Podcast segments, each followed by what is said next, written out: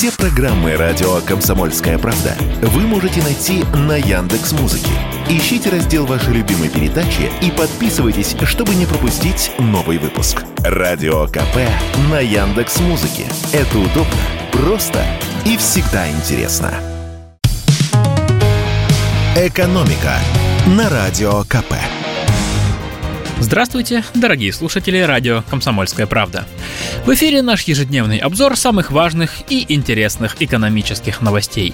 А еще новостей позитивных, потому что сегодня мы будем говорить про российский автопром, который снова поднимается с обочины. Сентябрь – счастливый месяц для российской автомобильной промышленности. По данным агентства «Автостат», за первый месяц осени в стране выпустили 64 тысячи новых легковушек.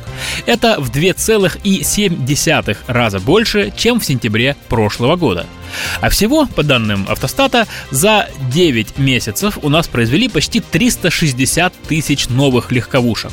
Это на 2,7% больше, чем за те же месяцы прошлого года. Неужели жизнь в нашем автопроме налаживается? С этим вопросом мы обратились к вице-президенту Национального автомобильного союза Антону Шапарину.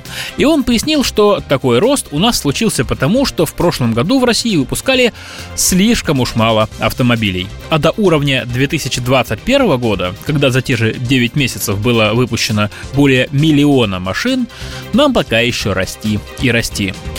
В общем, э, наш автопром пока еще не на максимальной скорости, но с нейтралки на первую или даже вторую перешел, что не может не радовать. А еще эксперт рассказал, что по сравнению с прошлым годом среди проданных автомобилей резко выросла доля ввезенных по импорту.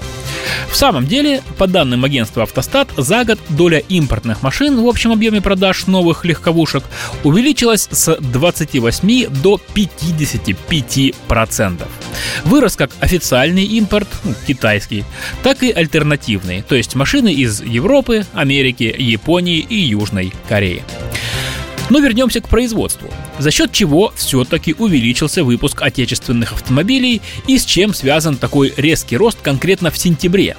Судя по данным автостата, в сентябре очень сильно выросло производство автомобилей «Лада» на 17%. Все производственные линии АвтоВАЗа сейчас работают на полную мощность. Из 64 тысяч выпущенных у нас в сентябре новых машин, почти 47 тысяч – это именно «Лады». Самой продаваемой моделью нашего автогиганта в сентябре стала Гранта – почти 20 тысяч штук. Это рекорд с момента запуска Гранты. Но есть интересные новинки и у других производителей. Например, в столице в сентябре запустили производство лифтбека «Москвич-6». Цена новинки от 2 миллионов 600 тысяч рублей. А во Владивостоке на бывшем заводе Mazda запущена сборка пикапов Stolers ST6, тоже в партнерстве с китайцами. Цена новинок в районе 2,5 миллионов рублей. И поскольку впереди у нас с вами два дня отдыха, я хотел бы воспользоваться случаем и коротко напомнить вам про генеральную репетицию новогодних каникул, которая ждет нас уже довольно скоро. 4 ноября страна отмечает День народного единства. В нынешнем году он выпадает на субботу. В таких случаях выходной не сгорает, а переносится на какой-нибудь другой день.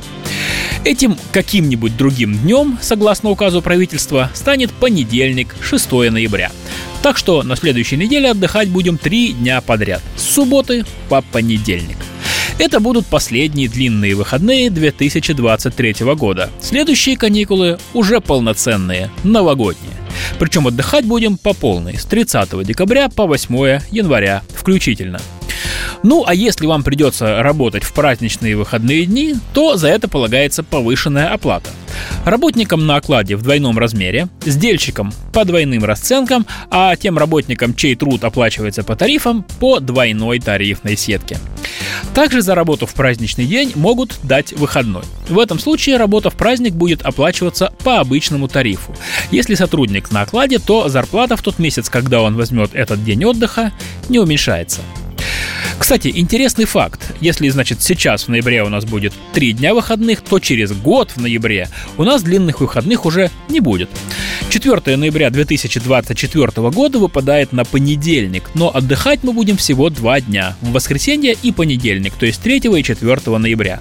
А суббота, 2 ноября следующего года, будет рабочий. Выходной с этого дня правительство решило перенести на майские. «Экономика» на Радио КП.